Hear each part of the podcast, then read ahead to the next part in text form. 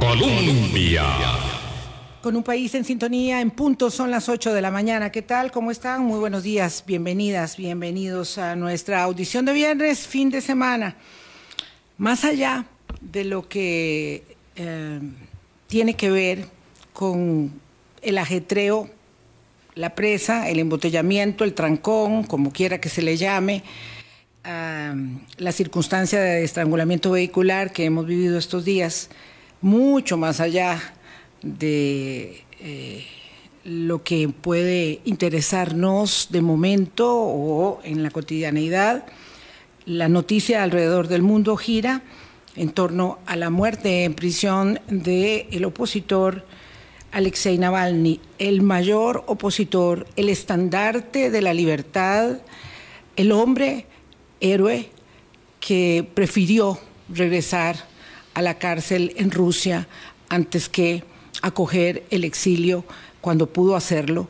El hombre que enfrentó muchas pruebas, que fue sometido a envenenamiento, que fue sometido a innumerables atrocidades eh, que solo puede cometer un régimen dictatorial, autócrata e irresponsable e irrespetuoso como ese, como el de Vladimir Putin, eh, perdió la batalla en prisión Alexei Navalny. Ahora dicen que van a ver de que murió, murió como producto de un homicidio hecho de a poco, de a poco.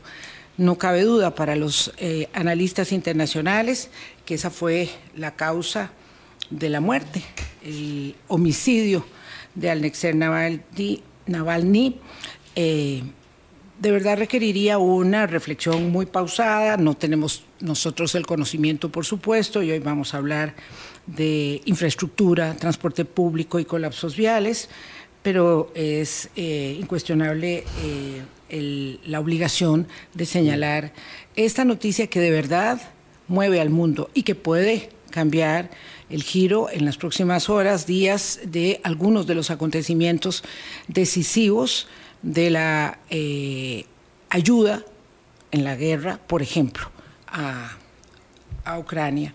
Pero bueno, este es el punto, este es una mancha más del oprobioso régimen de Vladimir Putin. Boris, ¿qué tal? ¿Cómo estás? Muy bien, Vilma. Muy buenos días y gracias a todos los amigos y amigas de Hablando Claro por acompañarnos esta semana. Solo referir que Naval, que verdad ha tenido una posición muy crítica contra el no sé si se llamará gobierno, lo que ejerce. Sí, el, desgobierno es el que es, ¿verdad? No, no, él... pero además en estos días lo habían sacado de la prisión donde estaba y lo mandaron a una prisión allá en la zona ártica. A un destierro, sí. A un destierro, en condiciones mucho más deplorables de las que tenía. Y según las primeras informaciones, él salió a dar un paseo, regresó y lo encontraron muerto.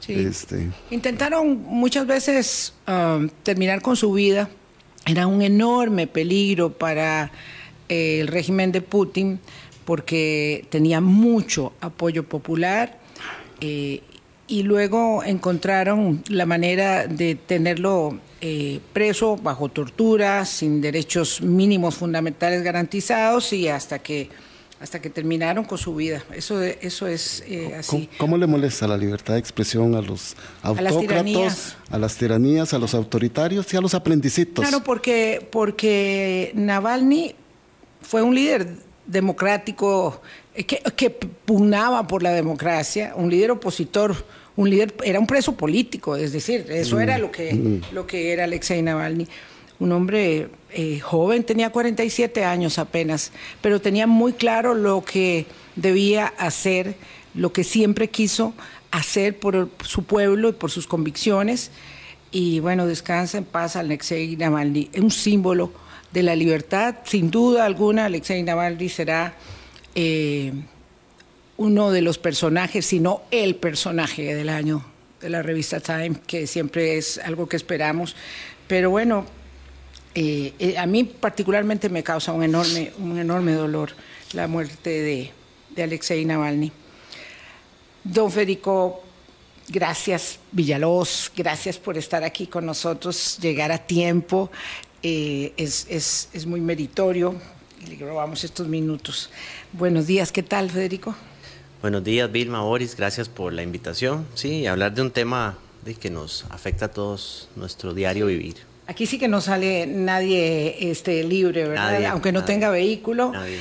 Esto que nos ha pasado es, una, es un, es un eh, eh, golpe de realidad más respecto de cómo eh, conducimos las políticas públicas, ¿verdad? A, brincos, a salto, a prueba, ensayo, error.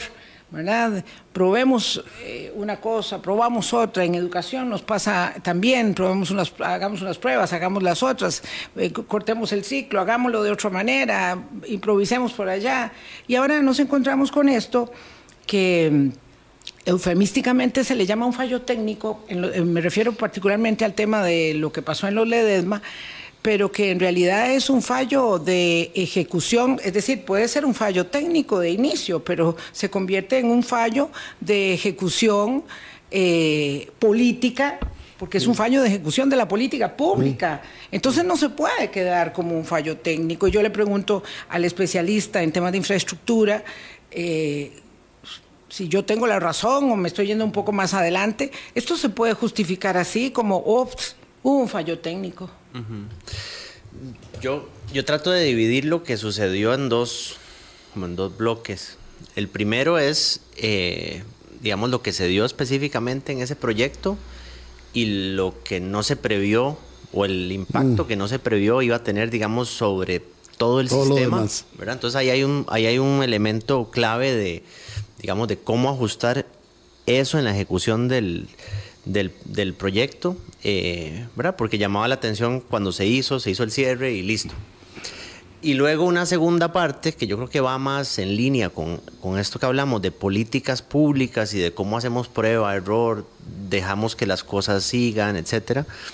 Eh, donde seguimos, y yo sé que este es probablemente el, argumento menos atractivo porque toma más tiempo materializarlo, pero seguimos en una sociedad donde dependemos prácticamente de manera exclusiva del vehículo particular.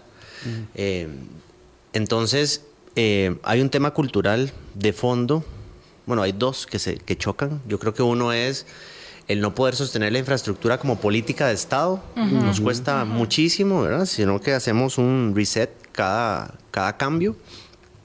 Eh, y al mismo tiempo tenemos una cultura que está centrada en el vehículo. Entonces siempre se dice, bueno, invirtamos en transporte público. El problema es que vemos el transporte público como la solución para el que no tiene vehículo. Y uno le pregunta a la mayor parte de las personas, eh, si aspira a tener vehículo, todos aspiran a tener vehículo. Y no solo uno, uno por cabeza en las casas. Eso es insostenible. Eh, entonces, hay un tema cultural de para quién estamos resolviendo cuando pensamos en transporte público. Yo siempre, sin desviarme del tema de infraestructura, mm. pero siempre eh, meto en la misma canasta al transporte, a la educación pública y a la salud pública. Se suelen ver mm. como ah. los servicios para el que no puede pagar. Entonces, la educación pública es para el que no puede pagar la escuela privada, la caja es para el que no puede ir al hospital privado y el transporte público es para el que no puede comprarse un carro. Eh, entonces, hay un tema de fondo que nos lleva a lo que sucedió, que es un sistema, este es un sistema que uno cierra una calle en Costa Rica y va a pasar esto siempre porque dependemos exclusivamente del vehículo. Y cuando hablamos de transporte público es una de las partes, la otra es eh, infraestructura peatonal. A veces los viajes que tienen que hacer las personas, sobre todo en verano, son... Hay gente que se moviliza dos kilómetros y aún así no lo hace caminando porque no existe el medio para hacerlo. En esa misma zona, digamos, donde se dio el problema, hay, hay puntos que no se pueden caminar de uno al otro, sencillamente porque no existe la infraestructura, no. solo la seguridad, es que la infraestructura, no hay una acera por donde pasar. Entonces enfocamos demasiado todo en el vehículo y evidentemente cualquier error, digamos, o cualquier eh, fallo en la ejecución de un proyecto pues, tendrá, digamos, este impacto. Pero, perdón, Federico, siguiendo la línea que le planteó Vilma, este esta no es la primera vez que se ejecuta una obra y es una obra pequeña, porque el puente sobre los Ledesma serán 20, 25 metros. Han habido obras mucho más grandes y, han habido las previsiones necesarias. Siempre habrá congestionamiento.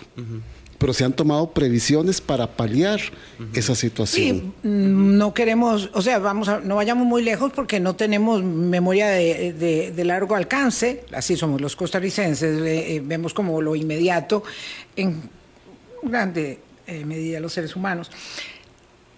Pero todas las obras del ciclo político anterior, porque las obras son en ciclos políticos, sí mm. o sí, ¿verdad?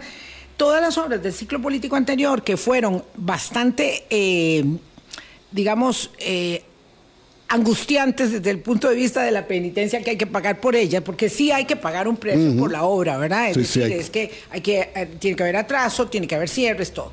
Pero bueno, cuando estaba haciendo los eh, famosos eh, ejes de circunvalación, ¿verdad? Que faltaban y se avanzó tanto, hubo una planificación de transporte buenísima. Lo digo yo porque Mm, Colombia está aquí a, vuelta de ojo de las garantías sociales y la gente entonces nunca estaba molesta. La gente sabía que había una construcción importante en las garantías, como fue luego en la Rotonda de la Bandera, como la de Guadalupe, luego estuvo casi terminada esta, yo soy muy mala con las ubicaciones, la que está cerca de Lagunilla, por ese lado. Bueno, en fin, había una planificación. Entonces yo voy a volver a la pregunta. Uno puede argumentar que el problema de los Ledesma, y vamos a hablar de los otros porque ahí ya hay ah, planteamientos de todos los demás lugares donde hay problemas, se puede reducir a un fallo técnico. Es la pregunta muy sencilla, Sí, yo creo que aquí hay un tema, digamos, yo desconozco el, digamos, el entramado detalle del proyecto, cómo se planificó, pero hay un tema aquí, también están jugando dos, y yo creo que ahí fue donde no hubo coordinación, está jugando gobierno nacional con gobierno local. Es un proyecto de alcance, digamos, nacional, pero de gobierno local. Y ahí pareciera que fue donde se dio el fallo. De hecho, cuando se dio el cierre, a mí me llamó la atención porque fue simplemente se cierra. Se cierra, nada más. Sí. Y además por casi un año. ¿verdad? No es, no es resistamos un mes, sino es casi un año. Entonces, eh, y sin duda alguna ahí no se previeron los, los elementos necesarios. Y por ejemplo, en, los análisis que se piden para cualquier proyecto de esta naturaleza, eh, y no voy a entrar en detalles técnicos, pero vamos, el análisis costo-beneficio económico, uno dice, bueno, ¿cuánto me cuesta esto versus los beneficios que yo genero? Ahí se tiene que contabilizar cuáles son también los impactos que yo genero cuando estoy desarrollando. El, entonces, no sé, eh, por ponerlo en términos sencillos, tal vez el proyecto me costó 100 y me iba a durar 10 meses, pero pudo haber pagado 150 y me lo hacen en 3 meses, por decir algo. Sí, sí. Pero eso se tiene que el costo beneficio, claro. Entonces eso se tiene el que costo de oportunidad. Ajá, porque probablemente eso probablemente no se contabilizó porque son demasiados meses tiempo y además para un puentecito. Ajá, entonces don Federico es que qué importante eso que se está diciendo es que no todos la, gente tiene dimensión, pero hacer una obra de infraestructura lleva su tiempo, lleva su inversión, lleva... Pero cuando uno dice, es que es un puente tan pequeño, respecto, porque yo soy de la zona, ahí en Heredia. A mí me tocó vivir cuando se hizo el puente Alfredo González Flores y el Yolanda Oriamuno, que coincidieron en tiempos, pero nunca hubo tal congestionamiento como el que vivimos ahora. Lo, ve por su zona, es que eso es lo que hace todo el mundo. Entonces, cuando yo decía, porque yo he caminado ahí por los Ledesma, y yo digo, pero es una obra muy pequeña, realmente, para que digan que va a durar 10 meses. ¿Es posible que una obra tan pequeña dure tanto tiempo? Bueno, ya es un tema más técnico, pero digamos, uno consulta con las personas más de carácter técnico y, lo ven más bien como un proyecto que debería durar mucho menos no puedo decir cómo se llama el puente exclusivamente o específicamente, pero no sé si recuerdan hace unos años que hubo un problema en circunvalación con un puente muy importante no sé cómo ubicarlo, pero antes de los atillos, viniendo, digamos, como de Escazú hacia los atillos. Sí. Eso fue un desprendimiento, ¿verdad? Me parece que ahí tenía un problema de tipo geológico, un desprendimiento, mm. no me acuerdo si tras eh, aguaceros, inundaciones, y fue un bocado grande que se fue ahí. Creo que fue, y creo que se solucionó, no, recuerdo el tiempo, tres, cuatro meses, y era un puente muy importante. Sí. Entonces son esas, esas las cosas que yo creo que, que, de que no se consideraron ahí. Es la, esa es la realidad. Es la realidad. Y me parece que un probablemente una desconexión, digo probablemente porque desconozco si fue Claro, así o claro. no, probablemente entre el gobierno local y las autoridades del gobierno nacional. Me Claro. parece que hubo algo ahí. Entonces usted alude descoordinación, eh, fallo técnico sí, también, Sí, y, y, y- y la premura. Y digamos lo que salta ahora a la vista.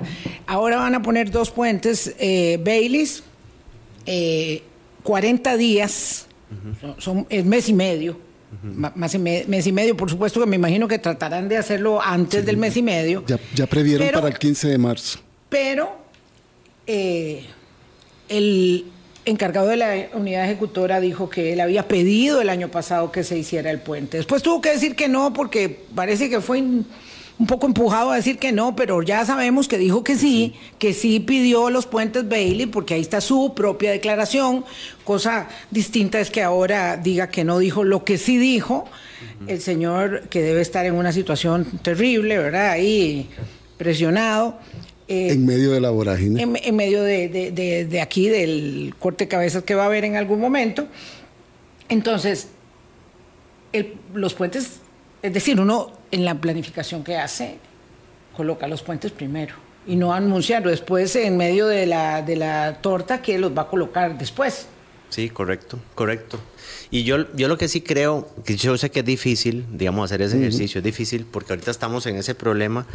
Eh, a mí sí me gustaría, digamos, o me gusta tratar de ver esto en el, en el más, en el- como hacer un zoom out y decir, bueno, ¿y ¿qué está pasando? Veamos el bosque. Además de la coordinación, yo insisto en que seguimos como país sumergidos en la dependencia exclusiva del vehículo. Sí, claro. ¿verdad? Eh, y eso es un problema enorme, eh, no solo por estas cosas que pueden suceder, sino porque además es sumamente costoso, digamos, el depender de esto. Y tal vez no lo vemos, ¿verdad? Porque cuando nosotros hablamos de, sin salirme del tema necesariamente, pero cuando nosotros hablamos, por ejemplo, vamos a subsidiar transporte público, llámese de lo que sea, es un problema plantear eso. Pero subsidiamos carreteras todos los días, ¿verdad? Entonces dependemos exclusivamente del vehículo. Entonces yo insisto en eso. Estos problemas se van a seguir dando por los siglos de los siglos, en el tanto seamos una sociedad orientada, llamémoslo para ponerlo de forma coloquial, al modelo norteamericano de transporte, donde dependemos de autopistas, de grandes eh, carreteras para movernos de un punto a otro en espacios muy reducidos, ¿verdad? Claro, don Federico, y súper entendible lo que usted dice. Solo quiero hacer una referencia antes del corte, Vilma, porque ayer mucha gente sugería, "Te- tomen el autobús. Pero lo que, va, lo que pasa es que el autobús también está en También está en la congestionamiento misma, sí, así y el autobús está en malas condiciones. y, y hemos aprobado darle prórrogas a buses viejos que siguen atendiendo a la población. Entonces, por eso me, me interesa que usted dice que hay que abrir más el foco, porque hay que también poner eso. Así es. Igual uno sufre la presa en el bus. Así es. Ah, no, Y claro. en un bus de mala calidad, peor. Sí. 8, 18 de la mañana, aquí nos aporta eh, un querido oyente que lo que sucedió en Atillos, ahí cerca de Atillos, fue el hundimiento de una alcantarilla. Y recuerda que además se dio un evento similar cerca del centro de convenciones. Sí, en la quebrada, eh, la, en la cuando se quebrada estaba eh, construyendo eh, sobre la autopista. Sí, es cierto. En realidad, este, ahí ya nos, nos ayudan a refrescar. Vamos a ver. Hacemos una pausa, vemos un poco el panorama para que nadie se sienta excluido de dónde están los, los, los nudos gordianos en este momento de entrada a, a San José eh, y seguimos con Federico Villalobos para mm, hablar. Esto es como sacar agua de un bote con un tarrito y tiene muchos agujeros. Eh, hablar de transporte público, por supuesto que sí. ¿Para cuándo? ¿Cómo revertir esto que ya está instalado aquí en el caos eh, del cemento? Ya venimos. Colombia. Con un país en sintonía, 77 años haciendo radio útil. Son las 8.21 de la mañana. Yo ya aplaudiendo usted. Sí, yo aplaudí. yo aplaudí, seguro como mañana dejo mi carrito en la casa y camino como decía don Federico. Yo pensé que era por nuestro aniversario de, Colombia y de, y de Hablando Claro. Todavía estamos en febrero, por cierto, todavía estamos en febrero, así que celebramos todo el mes. Eh, bueno, don Federico, veamos el panorama completo, Boris, tal vez una pequeña mm, mapeo de, de, dónde están esos nudos que, que, que situamos en, en, nuestro texto. Sí, este, a raíz de lo que hemos estado hablando, Federico. El, no, el, los lugares, los puntos. Sí, iba, los iba, puntos de los que sí. referimos en la invitación. Exacto. Exacto, sí. sí, sí es que le estaba contando ver. a don Federico que a raíz de lo que hemos estado hablando estos días, ayer nos llamaron gente de la zona de Occidente entonces me decía una señora que está durando a veces cinco horas, porque ella sale de entre San Ramón y, y Palmares. Entonces tiene que enfrentarse a la interconexión que se está haciendo para la zona franca Evolution ahí en Grecia. Entonces ahí, a la presa habitual de salir, llegar a, a Grecia, después de Grecia otra presa, luego llegar a Alajuela, donde están haciendo los cambios en la radial, donde están colocando el nuevo puente modular y donde están haciendo también cambios para el ingreso de Alajuela. Y después empezar desde el Hotel Herradura para poder entrar a San José por lo que está pasando con los Ledesma. Nos, me manda otra colega desde Cartago y diciendo, y no han pensado en los que venimos de Turrialba, que tenemos que pasar la presa de, del, del, paso del nivel de Tara la Lima. Luego, llegar, si sale por Curridabat, presa. Si sale por San Pedro, enfrentar los nuevos eh, cambios que se están haciendo en la galera. Y si va para más allá, enfrentar lo que está pasando en la Uruca. Entonces es que pareciera. El de la galera es... ya va fluyendo. Sí. El de la galera, eh, sentido San José, Cartago, Cartago, San José. Los que estamos mal somos los que estamos a los en lados de Curridabat. Sí, es los que estamos un poco complicados. Entonces, en esto que está diciendo don Federico, se cierra una calle para construir un puente pequeño, como es el puente del Bajo de los Ledesma, y está teniendo toda esta repercusión. Es decir, ¿cómo fue que pudimos establecer todos los nudos este, y apretar de esta forma. Es decir, yo entiendo su mantra de la, de, del transporte público, Federico, y, y dígame, eh, créame que quiero seguir en, en, esa, misma, en esa misma religión, uh -huh.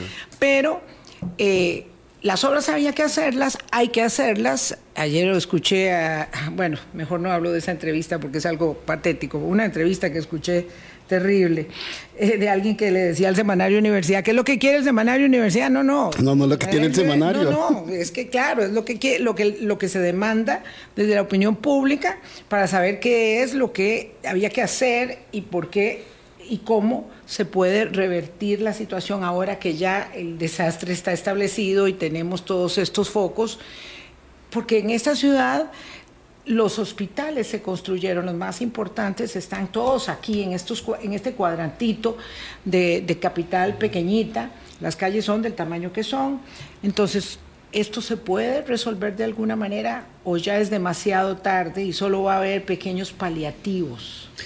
Yo creo que sí se puede resolver, no en, no en la inmediatez, o sea, no ya. Uh -huh. Ese es el tema. Ahora que, que Boris planteaba los puntos, eh, se me vienen a la mente son tres carreteras clave. La 1, uh -huh. la 39, que es la circunvalación, y la 2, que es la que va a Cartago, que se mencionaron.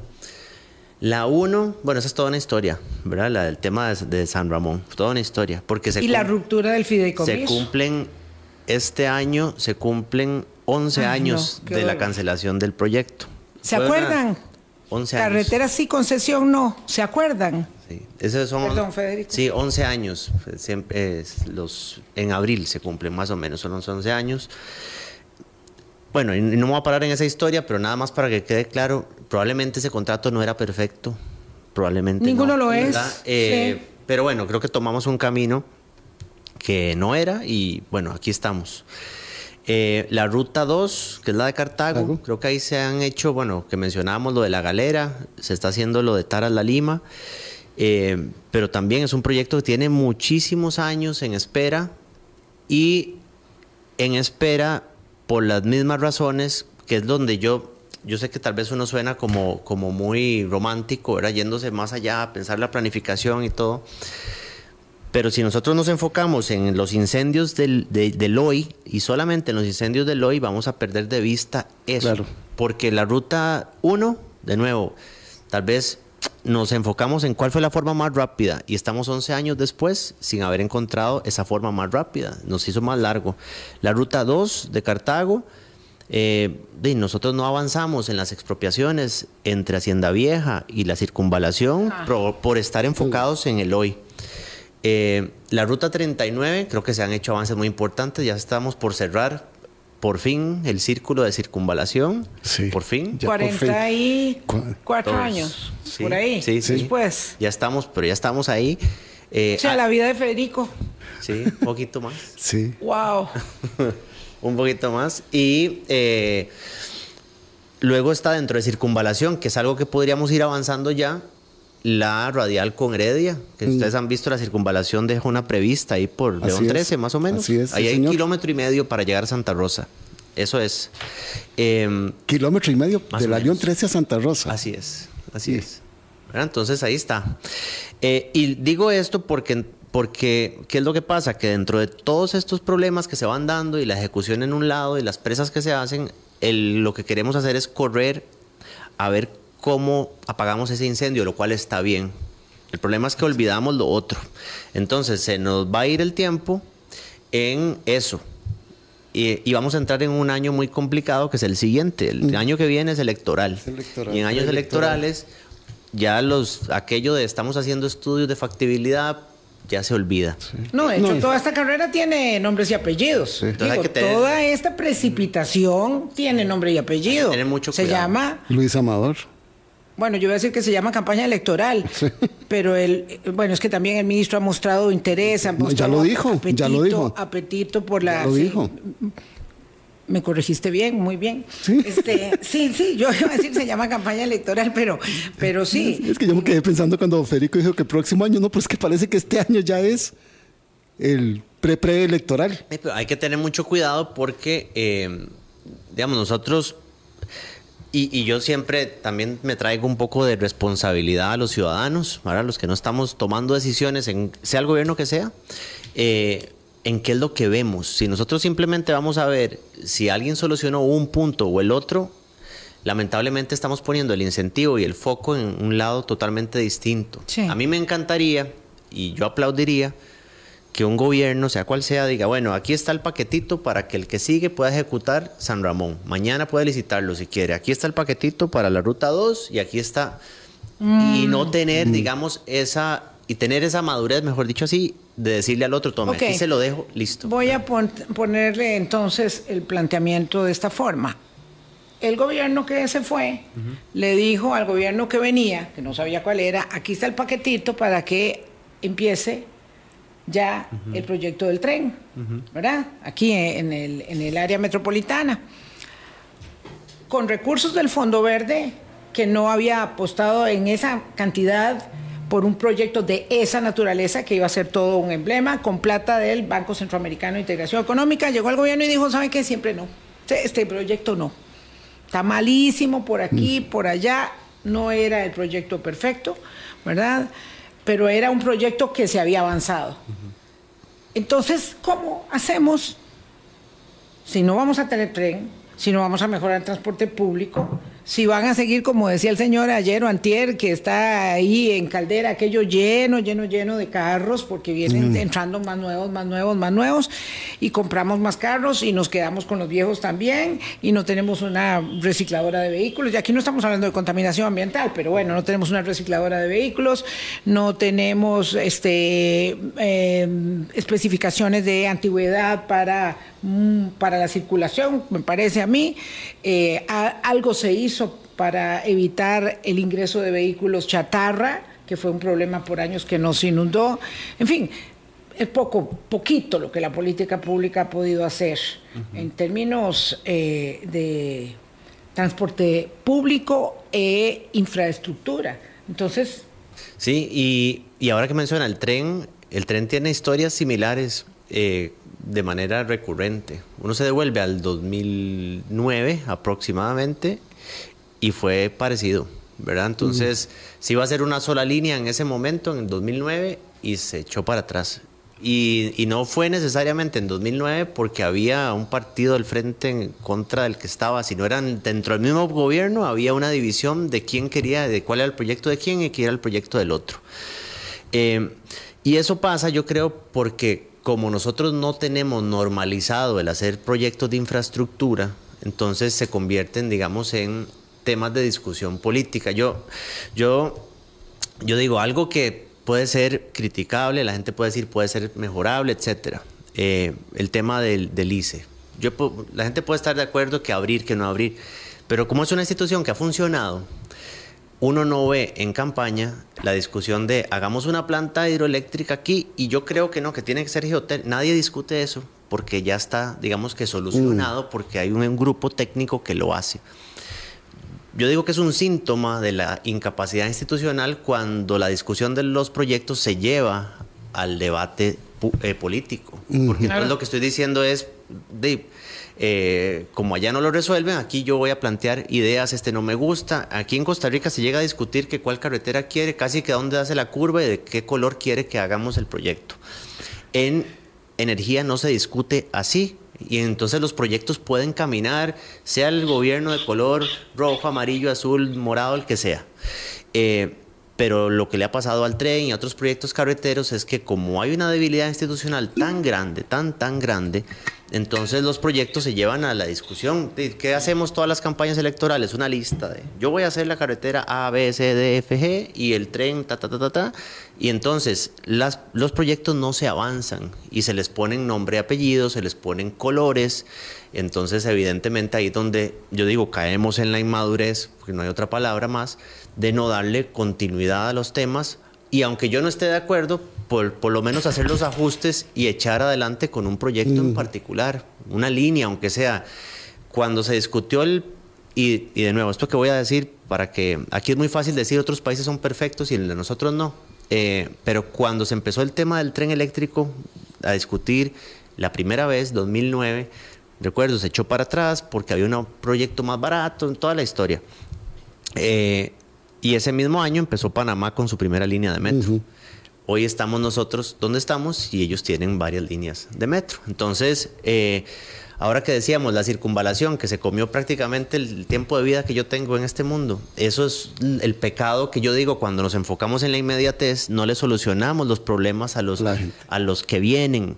Yo le digo, la gente que tiene 20 años hoy ya no vivió una juventud en una ciudad agradable, no. pero podemos hacer algo por los que están naciendo, son por esos, ¿verdad? Porque por los que están ya o los que hemos vivido. Don Federico, don Federico, nada más aquí, esto que se está diciendo es medular las instituciones, las unidades, los funcionarios han permanecido. En el caso del MOP y del CONAVI, han variado los jerarcas dependiendo del gobierno.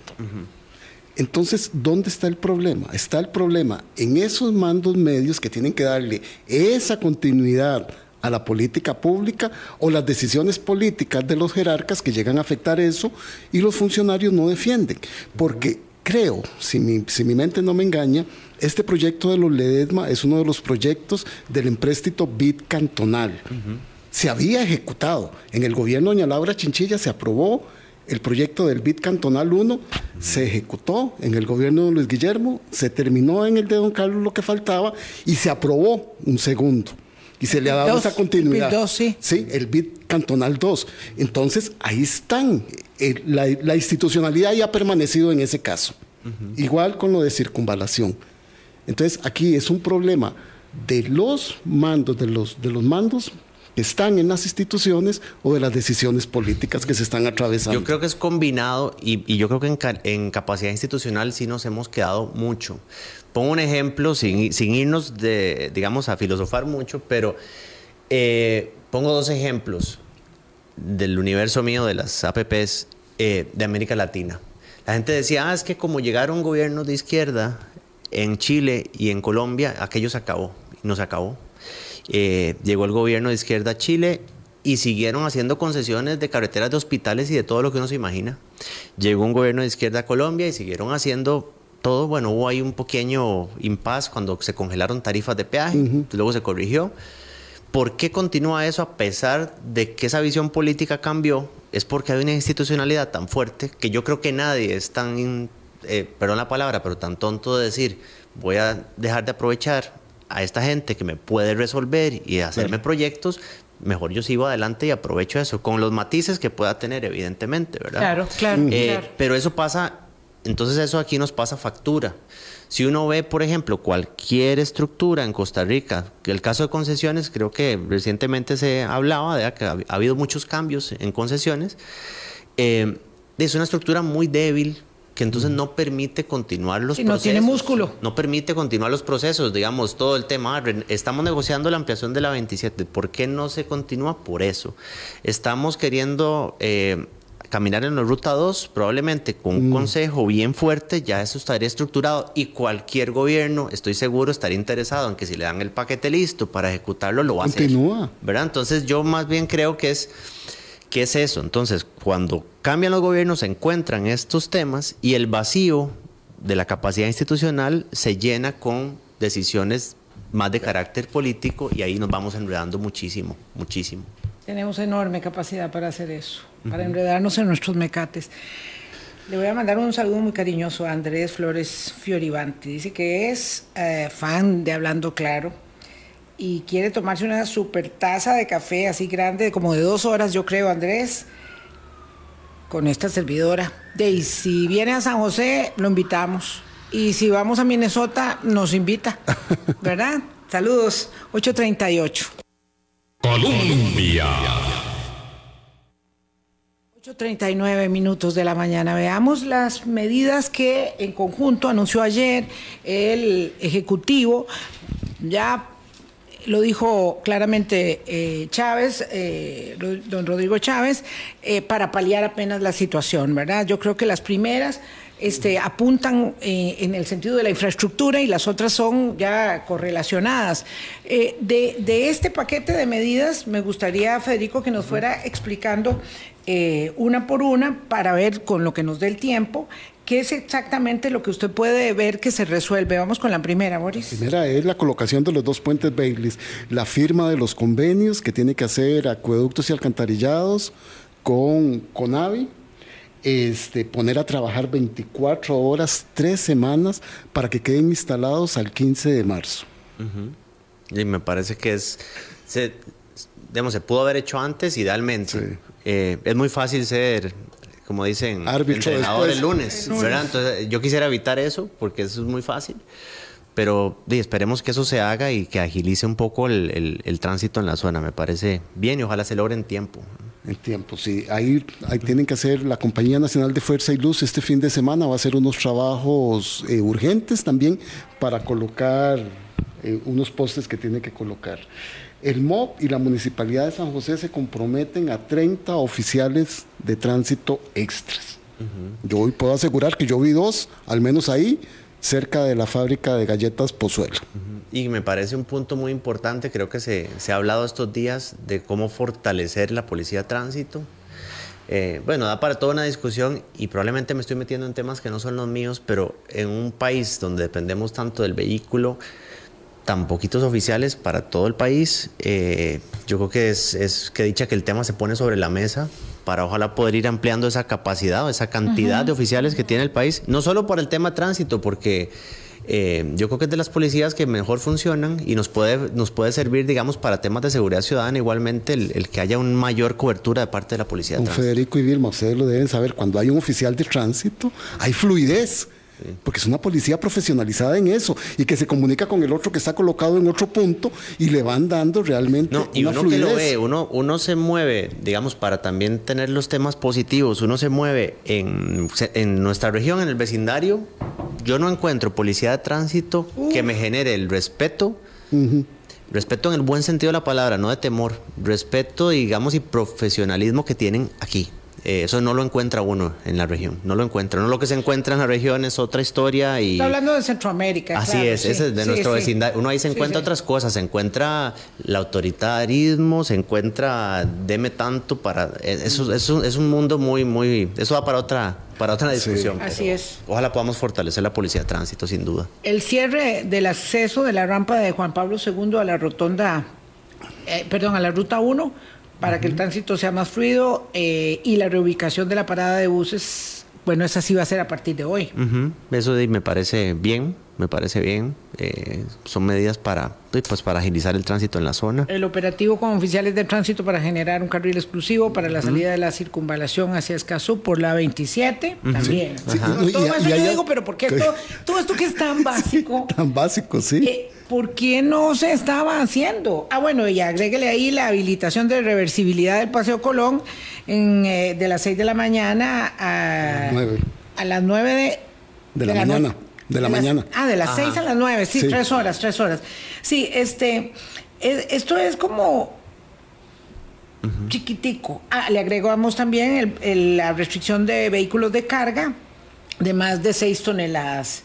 Eso, todo eso, todo, absolutamente todo eso, es, es impresionante que sea después. Bueno, y había un punto, no sé, si, no sé si me estoy adelantando, que me parece muy bueno, pero también hay que aprender cómo ejecutarlo, que es todo el tema de, bueno, se hablaba de horario escalonado, para Escalonado. funcionarios públicos, Sí, pero Con ojalá excepción también- del MEP para las escuelas y colegios. Ojalá habláramos también del teletrabajo, pero bien entendido, ¿verdad? No se entienda el teletrabajo como me quedo ahí en pijamas y no hago nada. Para público y privado. Sí. Para público y privado, porque el problema se da en cualquiera. Pero yo creo que es un tema importante. Y el otro, me, me quería, quisiera volverme un segundo al- a la capacidad institucional, porque eh, digo, uno trata de ponerse en esos, eh, digamos, en esa silla. Yo digo, un minis- ministro o ministra a cargo de, de, de un ministerio, yo creo que esos temas deberían, con la capacidad institucional, poder caminar solos. O sea, yo no me imagino, porque me, me estoy imaginando ahí sentado y yo digo, bueno, yo tengo que estar pensando que va, tienen que mover una parada para acá, Sí. que tienen que hacer esto. Es que no da la capacidad de un ser humano, que es, por más bueno que sea o buena que sea, para eso. ¿verdad? Eso es lo que yo me pienso. O sea, yo digo, el, el- director de aviación civil o, o la persona que lleve los temas de, aeropuer- de aeropuertos estará pensando que si el counter del aeropuerto Santa María, de que si los escáneres de no sé qué, probablemente tiene que revisar el gran... el- Claro, pero hay un pero, solo pero tiene que haber hombre que está tiene que haber gente hacia una mujer abajo que está dirigiendo y una gran estructura Fuera. que está Sí. Dando seguimiento. da- eh, Por eso digo, exacto, por eso digo la capacidad institucional, porque, porque esto entonces va a pasar siempre. Es como uno dice, ah, bueno, ministra de Educación o ministro de Educación, dependiendo de quién esté, y no vas a ver si en la escuela de allá pusieron los pupitres y están construyendo una escuela. Yo regreso a la... No, no estoy, digamos, quitando responsabilidades, porque evidentemente cualquier jerarca las tiene, pero hay un tema fuerte de capacidad institucional de quién resuelve todas esas pequeñas, grandes cosas, ¿verdad? Porque, es, porque si no, entonces seguiremos en Sí, la- estamos, Claro, estamos de acuerdo. no, no, en estamos eso- de acuerdo. no, O sea, más bien es sentando, es- es sentando las responsabilidades a cada quien Eh, que es está ahí. Claro, Así porque es. aquí es eh, el hambre y las ganas de comer. Pero, Vilma, porque aquí es una- cierto que la capacidad institucional eh, ha venido a menos. También es cierto que los grupos de interés han tenido mucha incidencia en la situación eh, actual, digo, a lo largo de las décadas, ¿verdad? Este, no, no digo ahora, aquí me decía Andrés, este, un colega, bueno, es que cuando un representante de los autobuseros que pagó la campaña electoral, que financió la campaña electoral, está sentado en el Consejo de Transporte Público. Además, los diputados aprueban la extensión de la vida útil de los buses, como vos decías. Este, ahí lo que tenemos aquí es este, gente sentada en la mesa, que no debiera estar sentada en la mesa. Mm, Veamos el tema eh, Federico, de, de San José San Ramón, que es, para mí es una herida enorme, ¿verdad? Una responsabilidad compartida, ciudadana. Este, ahí hubo detrás, eh, y doña Laura Chinchilla lo ha dicho abiertamente Presas. en una entrevista muy interesante que tuvimos hace ya varios años, ella habló largo y tendido de esto. Movimiento intereses, detrás del movimiento, intereses de las constructoras nacionales y hasta, hay que decirlo, hasta la Cámara de la Construcción se sumó. eh, y además, bueno, de la corruptela que ya imperaba también en el sector, en un caso Cochinilla. Entonces, eh, la empresa privada nacional se ha resistido a los contratos con empresas A la privadas competencia, a la extranjeras, competencia, a la competencia, a la competencia. extranjeras. Sí, Entonces, la tanto los autobuseros, como las constructoras. Eh, las empresas constructoras, los carretórogos, han tenido una incidencia muy determinante en la en el diseño, ejecución de la, de, la política pública. Sí, y, eso, así no se puede. Eso sí, pero es súper cierto. El, el eh, ahora, de nuevo, y que decíamos, capacidad institucional, existirán personas eh, físicas y jurídicas que les sirve, digamos, que la capacidad institucional siga así. Siga debilitada. ¿Verdad? ¿Por qué? Porque entonces, eh, como la capacidad está tan limitada, entonces yo soy el que le resuelve. Y yo ser el que le resuelve es casi, tome, le hago el pliego de licitación para que diga A, B, C y D. Eh, y eso es un tema importantísimo que tal vez aquí se ha dejado de lado. Y cuando hablamos de carreteras, este es un país donde se concentró todo en poquitas manos, en muy, muy, muy, muy poquitas manos. Eh, lo cual no es bueno eh, se dieron algunos hechos, ¿verdad? Que todos conocemos, uno no tiene por qué, bueno, yo no soy quien para, para juzgar, pero me parece que, que ahí hay algo que no debemos dejar pasar, que es lo que está ahí atrás. Cuando hablamos de, de hacer contratos, digamos, más eficientes, Siempre que se plantea, bueno, un contrato de más largo plazo por resultados, etcétera, para mantenimiento, etcétera, no nos gusta. ¿Por qué? Porque sigamos haciendo lo que siempre hemos hecho. Entonces también hay una responsabilidad muy importante del sector privado aquí, eso, eso no se debe dejar de lado. De lado. y el otro, perdón, eh, nada más este tema de también no satanizar un tema clave. Y es, si yo quiero tener capacidad institucional, tengo que poder pagar, por esa capacidad, institucional. Entonces, tal vez aquí se, se, plantea siempre, ah, bueno, como es funcionario público, dos, pesos, ¿verdad?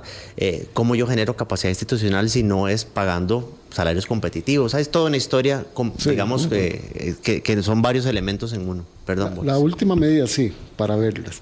Incofer va a aumentar las frecuencias de 3.600 a 7.200 personas en las estaciones de Alajuela y del Atlántico. Pero eso cómo se puede hacer? Pero, por eso te es digo. que me, sorprende enormemente que haya un 100% de, de, de, incremento. ¿Cómo se hace? No, pero peor.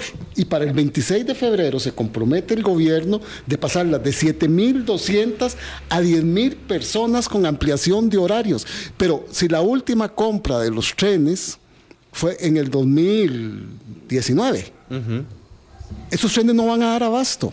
Sí, no. Bueno, ni los viejos que están. esa medida es plausible, así como está anunciada. ¿Cómo la ve usted? No me atrevería a decirlo porque desconozco, digamos, el, la, digamos, la operatividad de Incofer, eh, no me atrevo a decir si se puede o no se puede. Lo que sí me atrevo a decir es que en tema de ferrocarriles, de pasajeros, yo soy usuario cuando puedo. Eh, y yo creo que se pueden ir haciendo muchísimas cosas sin necesidad de decidir entre no hacer nada y un megaproyecto. Hay, hay puntos intermedios que se mm. puede hacer. Se podría ir comprando equipo. Claro, el equipo uno lo pide hoy, llegará en un año, porque así es, pero se pueden ir mejorando estaciones, se pueden ir mejorando vías. Eh, yo creo que hay, hay temas que se pueden ir haciendo de nuevo, pensando, y ojalá pensemos todos en que ese es el tren el que me voy a subir yo. No es que le estoy solucionando la vida al que no tiene vehículo, porque si lo hacemos así, las soluciones seguirán siendo, digamos, limitadas, limitadas.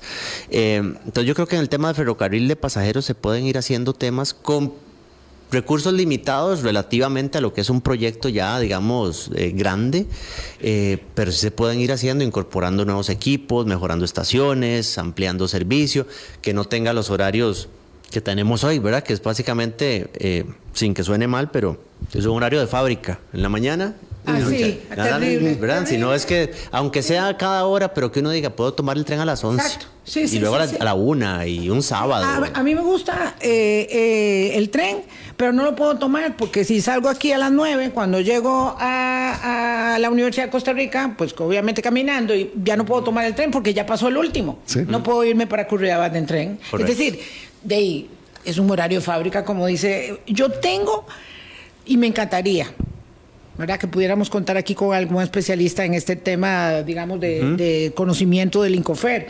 Eh, tengo para mí una tremenda eh, interrogante respecto de si es posible aumentar esta capacidad en un 100% eh, en cuestión de 15 días. Sí, a mí me sorprende mucho solo Con mayores frecuencias, solo con mayores frecuencias. Vamos a ver, pero bueno, vamos a ver ¿por qué esto no se había hecho?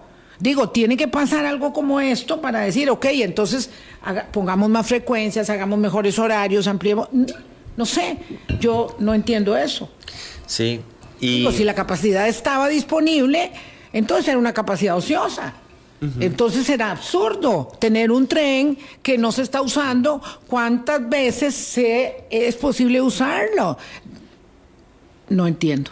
Sí, sí, es, es complejo y yo yo vuelvo, yo me, tomo el, riesgo y el, costo de, plantear las, las soluciones menos sexys y poco atractivas políticamente hablando, pero yo, yo lo que diría es, eh, ojalá se solucionen todos estos problemas de la inmediatez, pero que eso no nos lleve a perder de vista el esfuerzo que se necesita. Si queremos solución real, es cómo poder mantener los procesos, los que nadie ve la preparación de Ruta 1 para por fin darle una solución a esa carretera, la preparación de la Ruta 2 para darle una solución a esa carretera.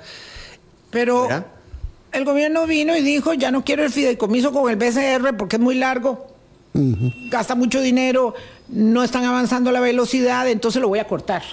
Pero además no nos olvidemos que el gobierno empezó diciendo que quería replantear la eh, vinculación contractual con el fideicomiso se llama, ¿verdad? De la ruta 27. Entonces lo primero que querían hacer era, bueno, este contrato creo que lo quiero cerrar.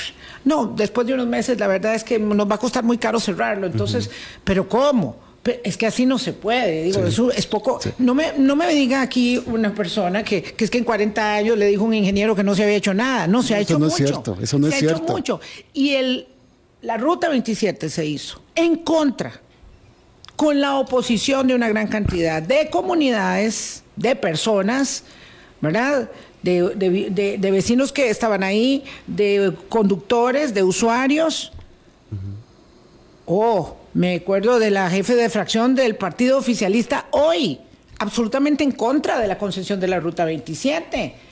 Y, eso, eso es lo que tenemos. Esos somos los que somos, mm. ¿verdad? Desde el ejercicio periodístico, político, ciudadano, mm, peatonal y de conductores. Entonces, claro, estamos pagando estos platos rotos, pero no es cierto que no se hizo nada, a brincos y asaltos. ¿Por qué la administración anterior de Rodolfo Méndez Mata hizo todo lo que pudo hacer? Si era la misma capacidad instalada. ¿Y Por supuesto que también estaba... le dejó listo lo que continuó. Y, también estaba la corrupción, es cierto, porque siempre ha sido, desde los tiempos romanos, que eran los expertos de la infraestructura eh, vial, de alcantarillado y de cualquier tipo, eh, un gran foco de, corrupción y, ahí hemos ido también tapando lo que se ha podido. Eh, pero eso no significa que no se hayan hecho cosas y que no se y que no y que no hay que seguirlas haciendo, pero hay que hacerlas bien. Sí, así es. Ruta 1, yo sé que ya se nos fue el tiempo, sí. pero Ruta 1... Creo que ojalá, este un programa de desahogo también. Ojalá Ruta 1 se, se concluya. Si yo me devuelvo, yo estoy de acuerdo en que ya el fideicomiso no, digamos, como figura, bueno, desde el inicio yo creo que no daba. Ojalá que se logre una nueva concesión bien hecha, bien estructurada y que, que los problemas se resuelvan. ¿Cuánto dura eso? Una concesión bien hecha y estructurada para la ah, Ruta 1. Ah, no, eso tendría que, yo creo que es algo que podría dejar hecho este gobierno para que el siguiente sea el encargado de la, de la ejecución. Y si tenemos esa madurez, ojalá lo hagamos y, y que los, las cosas se sigan moviendo independientemente del color y de quién esté. Que Dios y, el, y, el y el fideicomiso rompió ya algunos cuellos. Sí. Sí, pero hay que desbaratar esa narrativa de que no se ha hecho nada porque no es cierto. Entonces, no, no, eso no, es cierto. Eso no es cierto. Muchas gracias, don Federico. Hay que respirar profundo. Yo creo que voy a ir hacia San Carlos en OM también. Y ustedes hagan lo propio. Porque sí, una semana pesada. Pásenla bien. Hasta el lunes. Chao.